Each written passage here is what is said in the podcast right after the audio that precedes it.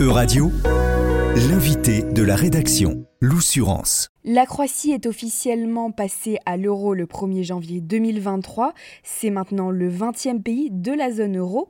Pour en discuter, je suis avec l'économiste Pierre Jaillet, également membre de l'Institut Jacques Delors et chercheur associé à l'IRIS. Merci d'être avec nous. Et première question, comment s'est déroulé le processus d'adhésion de la Croatie à la zone euro? Alors, petit rappel, la, Croatie est membre de l'Union européenne depuis euh, dix 10 ans, pratiquement. Ce qui veut dire que ça a pris 10 euh, ans pour que, entre le moment où la Croatie est rentrée dans l'Union européenne et le moment où elle rentre dans la zone euro, ce qui est assez court. Alors, les étapes, en fait, sont d'abord, il faut que le pays soit candidat. Euh, dès lors qu'il est membre de l'Union européenne, il a vocation à rentrer dans la zone euro. On verra d'ailleurs que certains pays euh, qui ont vocation à rentrer dans la zone euro, pour le moment n'y sont pas, soit parce qu'ils ne le peuvent pas, soit parce qu'ils ne le veulent pas. Donc la Croatie a franchi des, différentes étapes. Il a fallu qu'elle euh, prouve euh, qu'elle était en état de le faire, c'est-à-dire en fait il a fallu qu'elle respecte un certain nombre de critères. Alors critères de convergence, dans matière économique et financière, sur lequel on pourra revenir. Ça concerne à la fois l'inflation, le déficit public, la dette publique, euh, le taux de change, qui doit être stable, et donc elle a participé au mécanisme de change européen depuis deux ans, depuis 2020. Euh, voilà. Et d'autre part aussi, elle doit euh, faire preuve qu'elle remplit certaines conditions en matière plus institutionnelle et plus, comment dirais-je, ou financière, donc notamment euh, sa banque centrale doit être indépendante, c'est une des conditions euh, pour qu'elle fasse partie de l'eurosystème. De euh, il faut qu'elle montre qu'elle a lutté contre la corruption, qu'elle a un système administratif qui fonctionne bien, et qu'elle respecte un certain nombre de valeurs européennes. Voilà. Donc ça, une fois qu'elle a rempli ces conditions, et eh bien après, euh, sa candidature est acceptée, et puis finalement, voilà, elle est rentrée dans la zone euro, elle est le 20e membre, comme vous l'avez dit. Comment euh, s'est ensuite passée la période de double circulation euh, de 14 jours pendant laquelle la kuna et l'euro ont pu être utilisés simultanément? Alors d'abord, il y a eu un double affichage des prix qui a duré à peu près 6 mois, depuis l'été 2022. Et en même temps, il a fallu, pendant cette période, évidemment, mettre au, plan, euh, au point pardon, les, logiciels informatiques, etc. Donc on arrive ensuite, officiellement, la Croatie rentre le 1er janvier 2023 dans l'euro. Et il y a eu effectivement une petite période courte de 15 jours pendant lequel il y a eu double circulation euh, de la monnaie, de l'ancienne monnaie, Kuna, et, de l'euro. Euh, alors, ensuite, le basculement est total, donc depuis le 15 janvier 2023. Et euh, le problème, enfin, c'est qui n'est pas vraiment un problème d'ailleurs, mais la, Croatie ne produit pas ses billets. Euh, pourquoi? Parce qu'elle n'a pas encore les équipements, euh, les usines ou les contrats nécessaires pour avoir la disponibilité de ces billets. Donc elle les a empruntés auprès de ses consoeurs, si je peux dire, enfin la Banque centrale les a empruntés auprès de ses consoeurs de, l'eurosystème. Et puis progressivement, elle pourra elle-même euh, euh, disposer ses propres billets, soit euh, les produire elle-même, soit les faire produire par le secteur privé. Il faut savoir aussi que la, Croatie est un pays qui est déjà largement euroisé. Hein. C'est-à-dire qu'en fait, il y a déjà une, une assez forte familiarité à la fois des citoyens, des entreprises, de la population avec l'utilisation de l'euro. Euh, d'abord, c'est euh, le libellé de 70% de sa dette publique, c'est à peu près euh, presque les deux tiers, un peu moins des deux tiers de la dette à la fois des ménages et des entreprises qui est libellée en euros. Les grandes opérations, les grosses opérations, les gros achats se font souvent en euros, et donc d'une certaine manière, les, les, les, les habitants de la Croatie étaient déjà assez familiarisés avec l'euro, avant même le passage officiel à l'euro. Et justement, euh, qu'est-ce que ça représente ce passage de l'euro, euh, d'abord pour la Croatie et puis pour, euh, le reste de, l'Union européenne?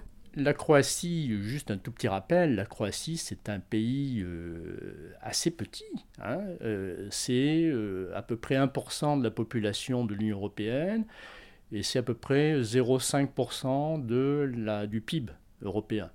Donc euh, ce n'est pas, je dirais, un enjeu extraordinaire du point de vue macroéconomique européen. Quel est l'avantage finalement hein, pour la Croatie de rentrer dans la zone euro?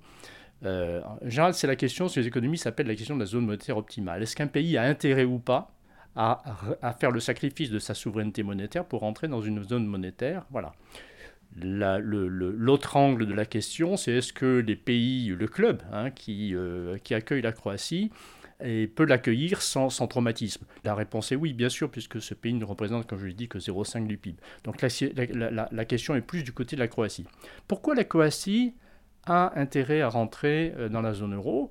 Euh, Un, parce que d'abord, elle est très euroisée déjà. Donc d'une certaine manière, c'est acter une situation qui est déjà largement, euh, comment dirais-je, en place.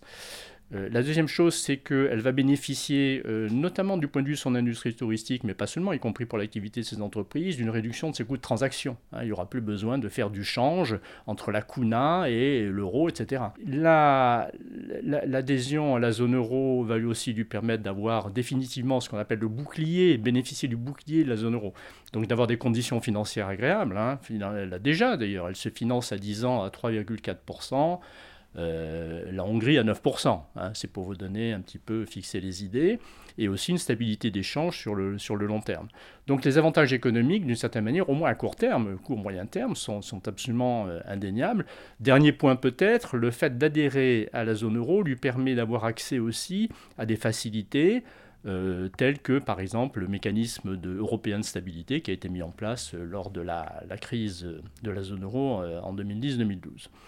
La vraie question, au-delà de ces enjeux de court terme, c'est de savoir si effectivement la Croatie va en bénéficier à long terme.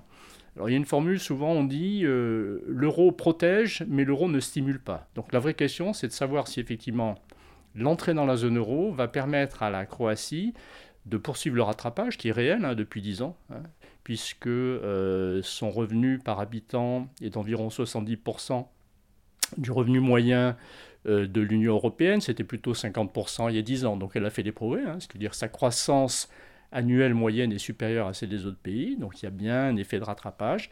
Il faut qu'elle continue cet effet de rattrapage, ce qui veut dire qu'il faut qu'elle fasse continue de faire des réformes structurelles pour améliorer sa croissance potentielle.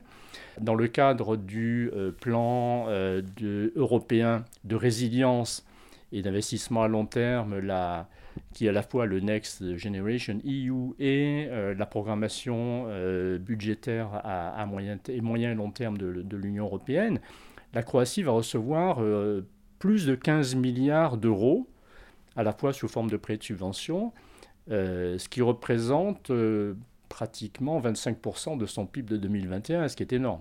La vraie question, c'est de savoir comment ces fonds vont être absorbés, si effectivement ils vont être bien utilisés à la fois pour que euh, l'économie croate puisse continuer de croître et bien s'insérer euh, dans, euh, dans l'économie de la zone euro. Justement, j'allais vous, vous poser cette question. Est-ce qu'il y avait des risques ou est-ce qu'il y a encore des risques pour, pour la Croatie face à cette entrée dans la zone euro? Non, je ne pense pas qu'il y ait des risques importants. Le vrai risque, c'est celui d'avoir un petit peu un syndrome, alors j'allais dire un petit peu celui qu'on a vécu avec la Grèce qui est rentré en 2001 dans la zone euro, qui est rentré d'ailleurs avec des conditions de convergence qui étaient relativement euh, souples. Hein, euh, pour euh, manier la litote. Et donc, la vraie question que l'on a dans la zone euro, mais ça déborde largement le problème de la Croatie, c'est que, d'une certaine manière, la, la, dynamique de convergence doit se poursuivre à long terme. Or, ce n'est pas tout à fait ce qu'on observe dans la zone euro depuis, en particulier, la crise depuis 2012-2014 en particulier où on observe plutôt un mécanisme de divergence. C'est-à-dire qu'en fait, les pays qui étaient en fort rattrapage avant la crise, jusqu'à 2012 en particulier, euh, un petit peu ça s'est stoppé, sauf certains pays de l'Est d'ailleurs, et les pays baltes. Euh, mais en revanche, les pays du Sud euh, bah, souffrent un petit peu. Hein. Et d'autre part, ce qui est peut-être encore plus inquiétant, c'est que les, les, grandes économies de la zone euro, hein, je parle de l'Allemagne, la France, l'Italie, l'Espagne, ont tendance à diverger en termes de revenus réels. Donc ça, c'est un motif un peu d'inquiétude, hein. c'est-à-dire que euh, l'appartenance à, à une zone monétaire ne garantit pas la convergence réelle des économies à long terme.